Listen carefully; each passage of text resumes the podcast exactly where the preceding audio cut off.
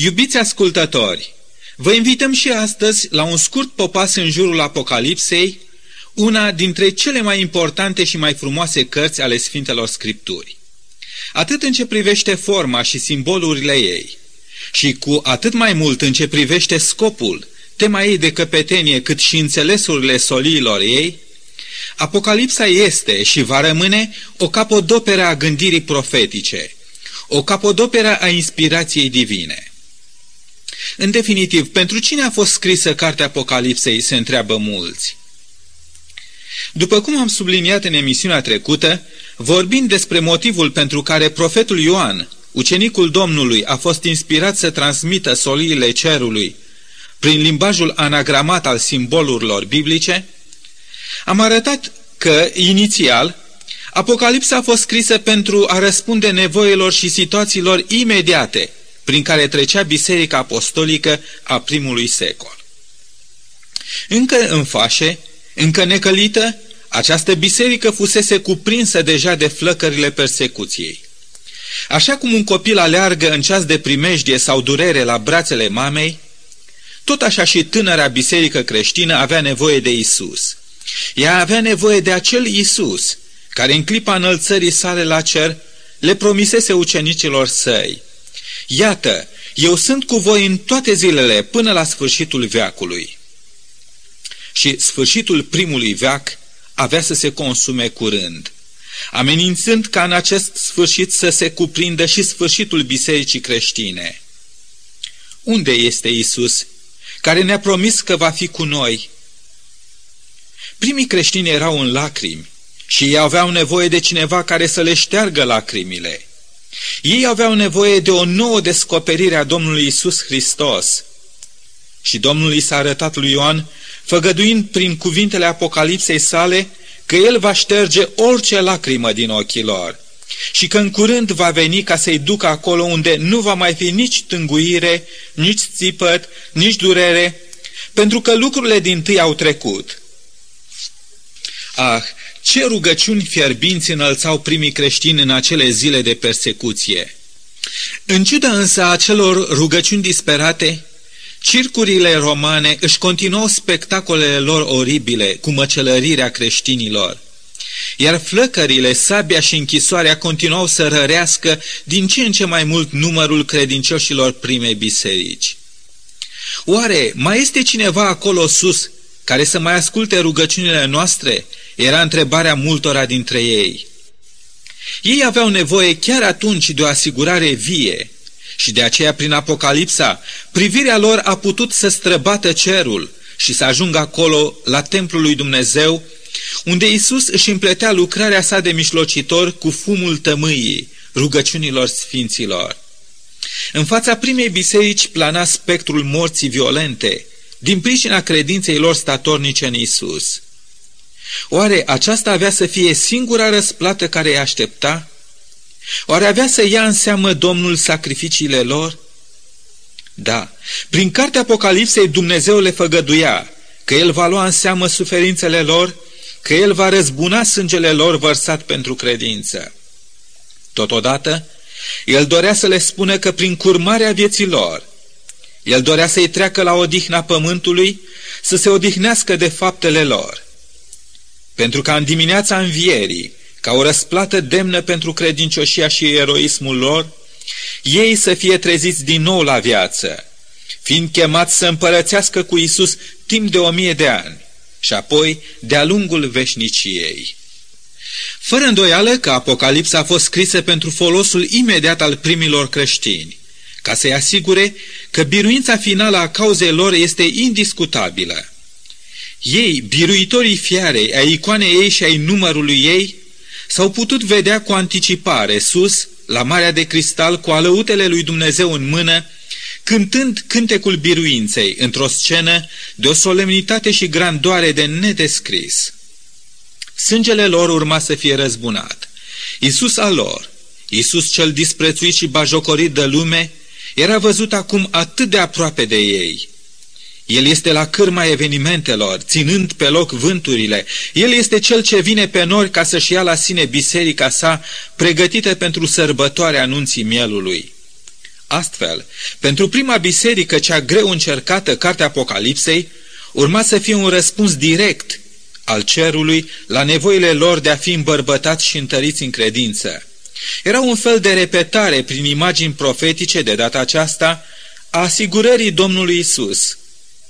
În lume veți avea necazuri, dar îndrăzniți, eu am biruit lumea. Tema de căpetenie a Apocalipsei este biruința, biruința lui Hristos și a bisericii sale asupra balaurului și a uneltelor sale. Apocalipsa dorea să le spună primilor creștini, priviți la cer, nu la pământ, priviți la viitorul care vă așteaptă, nu la prezent. Lucrurile nu sunt chiar așa cum vi se par.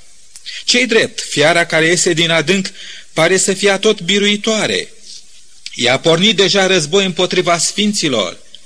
Ea îi va birui și îi va da la moarte. Dar priviți la Isus, la luptele Lui, la suferințele Lui, la jertfa sa și la biruința sa.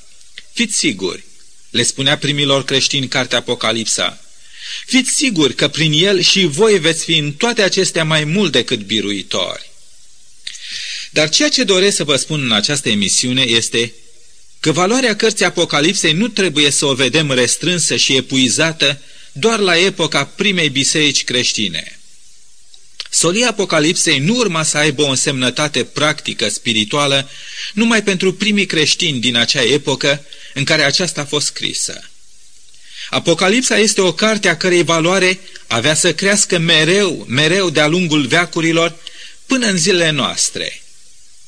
Dacă fiecare generație de credincioși care și-au așternut privirea și inima pe paginile ei, aveau să susțină cu convingere că soliile Apocalipsei au fost scrise special pentru ei? Cu cât mai mult am fi noi astăzi îndreptățiți să credem că Apocalipsa este chiar darul cerului pentru această generație a sfârșitului. Permiteți-mi de aceea, stimați ascultători, să subliniez azi în câteva cuvinte câteva din valorile practice ale cărții Apocalipsei pentru noi, cei de azi, înainte de a intra în analiza, în studiul propriu-zis al Apocalipsei. În primul rând, Apocalipsa ne oferă o lumină foarte clară privind aceste ultime zile ale istoriei planetei noastre. După cum vedeți și simțiți, omenirea zilelor noastre trăiește într-o stare de încordare internațională, atât politică și economică, ceea ce face obiectul îngrijorării multor oameni de stat. Aceștia nu pot vedea așa departe în viitor, dar atât cât pot vedea, le este suficient ca să fie alarmați. Ei văd că, în ciuda cuvintelor de bună intenție și bună credință, în ciuda tratatelor de neagresiune, un cataclism mondial pare a fi ceva inevitabil. Despre aceste vremuri ale sfârșitului, Mântuitorul a spus plin de consternare. Vor fi semne în soare, în lună și în stele. Și pe pământ va fi strâmtorare printre neamuri care nu vor ști ce să facă la uzul urletului mării și al valurilor. Oamenii își vor da sufletul de groază în așteptarea lucrurilor care se vor întâmpla pe pământ. Evanghelia după Luca, capitolul 21, versetele 25 și 26. Despre aceleași vremuri, Apostolul Pavel a spus, Dar voi, fraților, nu sunteți în întuneric, voi toți sunteți fii ai luminii și fii ai zilei. Noi nu suntem mai nopții, nici ai întunericului. Da, noi nu avem de ce să fim în întuneric privind viitorul. Dumnezeu ne-a făcut cunoscut programul său în cartea Apocalipsei. Aici avem descrise evenimentele viitoare, jaloanele drumului pe care istoria noastră va păși până va ajunge la capătul ei. Și această prezicere a viitorului a fost făcută cu scopul nu de a ne speria, ci de a ne simți încurajați. De ce este lumea de azi plină de groază în aceste zile? Pentru că ea nu cunoaște viitorul, pentru că îl privește cu ochi întunecați de neștiință. Noi însă, prin cartea Apocalipsei, aflăm că același Isus, care acum aproape 2000 de ani a potolit furia valurilor pe Marea Galilei, este același care va potoli oceanul de tulburări și neliniști al omenirii de azi. Iar dacă totuși furtuna se va înteți și valurile evenimentelor pustitoare se vor abate asupra noastră, noi vom fi siguri că El este la cârma istoriei, El este stăpân pe orice situație, El este biruitorul. Pe lângă lumină, care să penetreze negurile viitorului, Apocalipsa ne aduce curaj și mângâiere în vremuri de tristețe, apăsare, neliniște sau descurajare.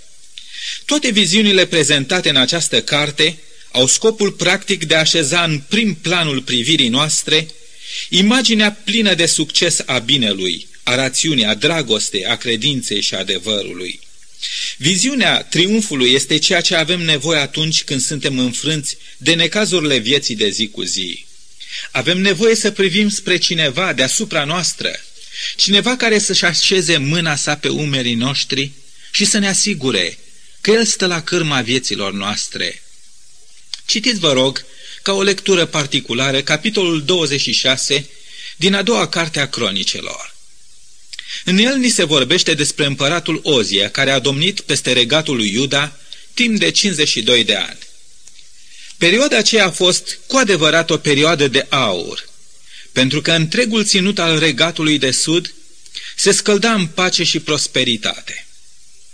Cu toate acestea, niciun împărat nu a murit încărcat cu atâta rușine. Pretinzând la un moment dat în chip blasfemator că el ar avea cine știe ce încredințare divină, împăratul Ozia a intrat în templul lui Dumnezeu și s-a apropiat de altarul tămâierii, nu ca un păcătos, ci ca un preot, fapt pentru care Dumnezeu l-a lovit brusc cu lepră. Tocmai în acea epocă de glorie crescuse și tânărul Isaia, profetul de mai târziu. Plin de entuziasm, înflăcărat de idealuri înalte, Isaia făcuse din împăratul Ozia un fel de model. O, cât de deziluzionat a trebuit să se simtă acest tânăr când a văzut cum steaua visurilor lui s-a semețit împotriva Domnului, s-a umplut de o cară și în cele din urmă a trebuit să se coboare în mormânt. Părea că toate idealurile lui s-au stins odată cu încheierea domniei lui Ozia. Părea că toate speranțele lui de viitor aveau să nu mai fie niciodată împlinite. Dar n-a fost așa. La capitolul 6 cu versetul 1 din cartea sa, prorocul Isaia avea să scrie, citez, În anul morții împăratului Ozia, am văzut pe Domnul șezând pe un scaun de domnie foarte înalt. Ozia era mort. Planurile și visele tinerești ale lui Isaia erau sortite morții. Dar Dumnezeu nu era mort, iar planurile și interesele lui Dumnezeu cu Isaia nu aveau să fie sortite în frângerii. În aceeași stare de lucru se afla și bătrânul apostol Ioan, care acum era exilat pe insula Patmos din pricina credinței. După ce purtase toată viața povara dulce și binecuvântată a lucrării Domnului, în așteptarea zilei revenirii Mântuitorului, acum, înfrânt, descurajat și obosit de luptele vieții, nu-și aștepta poate decât clipa morții. Dar așa cum avea să mărturisească în introducerea cărții sale, la capitolul 1, începând cu versetul 9, viziunea lui Isus a schimbat acea zi de disperare și gânduri amare într-o zi a bucuriei, a speranței, a succesului. Să citim cuvintele sale. Eu, Ioan, fratele vostru, care sunt părtași cu voi la necaz, la împărăție și la răbdarea în Isus Hristos, mă aflam în ostrovul care se cheamă Patmos, din pricina cuvântului lui Dumnezeu și din pricina mărturiei lui Isus Hristos. În ziua Domnului eram în Duhul. Și am auzit înapoi a mea un glas puternic, ca sunetul unei trâmbițe. M-am întors să văd glasul care îmi vorbea. Și când m-am întors, am văzut șapte sfeșnice de aur și în mijlocul celor șapte sfeșnice pe cineva care semăna cu fiul omului. Când l-am văzut, am căzut la picioare ca mort. El și-a pus mâna dreaptă peste mine și a zis, Nu te teme. Eu sunt cel din tâi și cel de pe urmă, cel viu. Am fost mort și iată că sunt viu în vecii vecilor. Eu țin cheile morții și ale locuinței morților. Închipuiți-vă ce încurajare și mângâiere a putut simți Apostolul Ioan în acele clipe negre de tristețe și amărăciune, când i s-a arătat Domnul. Ce bucurie, ce valuri de speranță au inundat inima lui! Da, Acum era sigur că, deși părăsit pe o insulă, deși la capătul vieții și al puterilor sale, totuși, cauza pentru care a trăit și a luptat și a depus o mărturie sinceră, nu este o cauză pierdută. Poate că Patmosul avea să mai rămână încă un fel de colivie pentru aripile sale fizice. Dar viziunea lui Isus i-a dat aripi spiritului său, speranțelor sale, i-a dat strălucire privirilor sale încetoșate. Poate că fiecare din noi avem un ozi al nostru, un model, un ideal, o persoană sau niște planuri de care credem că depinde succesul vieții noastre. Poate că fiecare avem luptele noastre și așteptăm să culegem cât mai repede fructele dulci ale biruinței și satisfacției.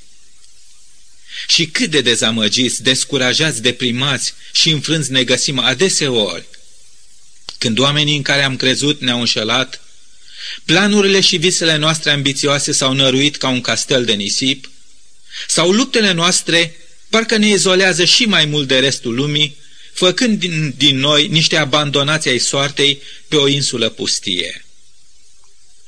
O, dacă și noi am avea atunci în acele clipe de descurajare ochii ațintiți spre cer, spre viziunea celuia care din înălțimea cerului este gata să-și pună mâna sa peste noi, să ne încurajeze și să ne ridice din disperarea noastră.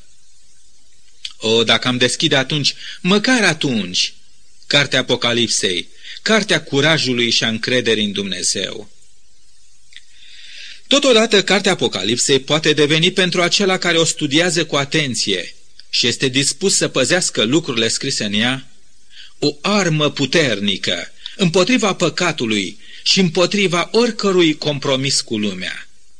Din soliile adresate celor șapte biserici, așa cum le găsim în capitolele 2 și 3, de care ne vom ocupa cât de curând, descoperim că Apocalipsa este de fapt cel mai fierbinte apel al cerului către cei credincioși de a rămâne statornici de partea adevărului și a cauzei lui Isus, în mijlocul tuturor încercărilor subtile ale celui rău de a corupe credința.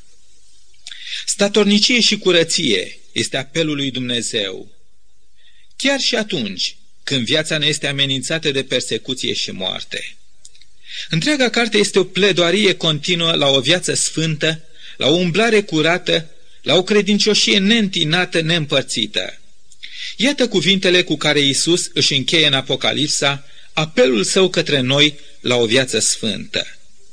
Citesc din capitolul 21, începând de la versetul 10. Apoi mi-a zis, să nu pecetluiești cuvintele prorociei din cartea aceasta, căci vremea este aproape. Cine este nedrept să fie și mai departe nedrept. Cine este întinat să se întineze și mai departe. Cine este fără prihană să trăiască și mai departe fără prihană. Și cine este sfânt să se sfințească și mai departe. Iată, eu vin curând. Ferice de cei ce spală hainele ca să aibă drept la pomul vieții și să intre pe porți în cetate.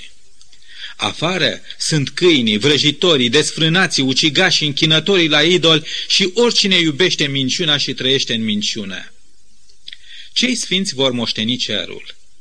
La ce perspectivă ne cheamă Isus, Mântuitorul nostru, prin cartea Apocalipsei?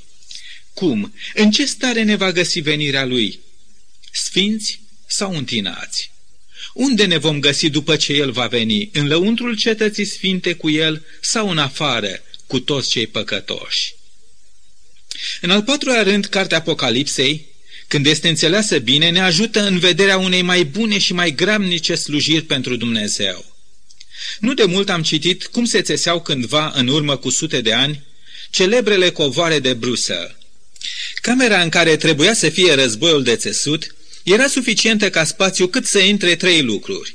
Războiul, omul care urma să lucreze și un mic spațiu pentru firele de lână care aveau să fie folosite.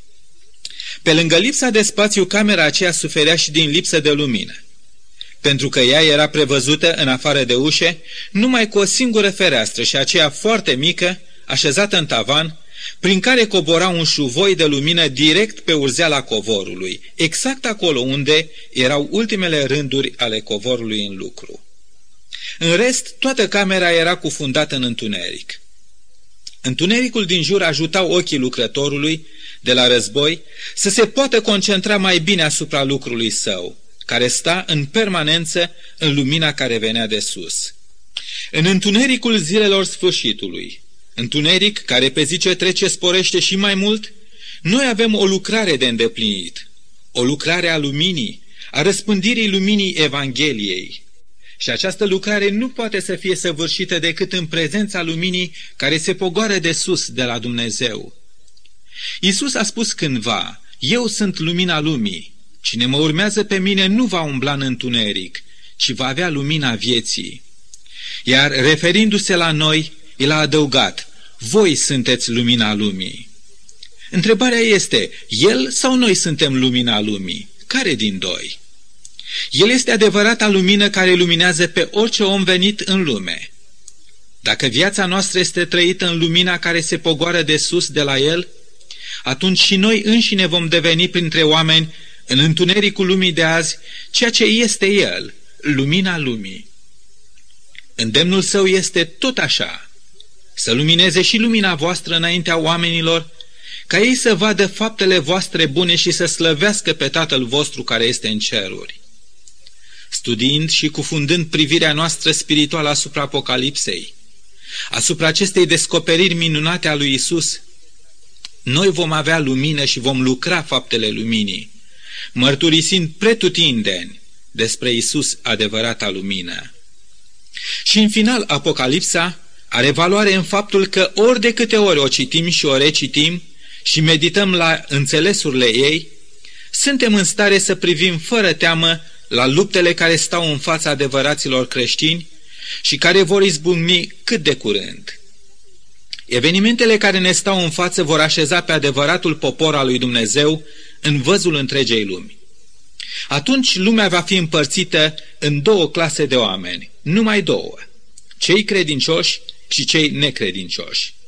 Atunci nu vor mai exista oameni indiferenți sau indeciși, așa cum sunt cei mai mulți oameni azi. Fiecare om, ne spune Apocalipsa, va fi somat să ia o decizie personală. Dacă acceptă sau nu să se închine fiarei și să primească semnul ei pe frunte sau pe mână. Și fiarei îi se va da putere ca să fie omorâți toți cei ce nu se vor închina icoanei fiarei. Aici nu mai este vorba de o persecuție a credinței care se va consuma undeva într-un colț al pământului în anonimat, așa cum sunt multe din persecuțiile religioase de azi. Ci de data aceasta toți locuitorii pământului vor trebui să intre în această confruntare cu fiara și vor fi obligați să aleagă de partea cui să se așeze, de partea lui Isus sau de partea fiarei. Desigur că ochii noștri azi nu pot să cuprindă proporțiile conflictului ce ne așteaptă și cu atât mai mult în ce va consta siguranța și apărarea celor care se vor așeza credincioși de partea adevărului lui Dumnezeu. Dar să nu avem nicio teamă, ne spune cartea Apocalipsei. Descoperirile cărții Apocalipsei nu sunt pentru fricoși. Cândva pe vremuri, în urmă cu mii de ani, cetatea Samariei era în război cu Siria. Și într-o dimineață, Gehazi, slujitorul profetului Elisei, când a deschis ochii, a văzut cum întreaga cetate era înconjurată de oștile siriene. Și cu tremurat de teamă, a întrebat pe profet, Domnul meu, ce ne facem? Atunci Elisei, în loc să-i dea un răspuns direct robului său, a ales să înalți o rugăciune către Dumnezeu spunând, Deschide-i, Doamne, ochii ca să vadă că mai mulți sunt cu noi decât cu ei. Și Domnul a deschis ochii slujitorului lui Elisei, care a văzut muntele plin de cai și de care de foc. Era o știrea îngerească a Domnului. Tot așa, în acele zile care ne stau în față, aceia care au pus preț pe cartea Apocalipsei, au studiat-o și au făcut obiceiul ca să stea în legătură cu Dumnezeu. Acelora Apocalipsa le va spune, privește spre cer, mai mulți sunt cu voi decât cu ei. Privește la oștile îngerilor lui Dumnezeu plin de putere. Privește la tronul lui Dumnezeu, el nu este gol. El nu va părăsi pe copiii săi credincioși care trebuie să înfrunte necazul cel mare, ultima bătălie a credinței.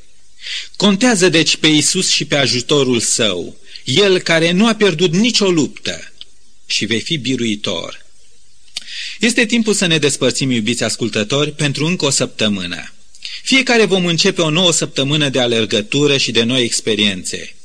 Chiar dacă vom fi separați unii de alții din punct de vedere fizic, citind în această săptămână din Cartea Apocalipsei, ea va fi asemenea unui fir care ne va lega pe toți în aceeași stare de spirit și în aceeași dorință de a umbla cu Isus. În plus, această carte vă va aduce lumină pe cărare, curaj în încercări, putere în lupta cu păcatul, putere în slujirea creștină și vă va izgoni teama de viitor. Și oare nu sunt toate acestea tot ceea ce fiecare din noi avem nevoie azi și zi de zi? Fie ca Domnul să ne ajute cu harul său să ne întâlnim și sâmbăta viitoare. Și fie ca binecuvântările sale să fie peste noi toți până atunci. Amin.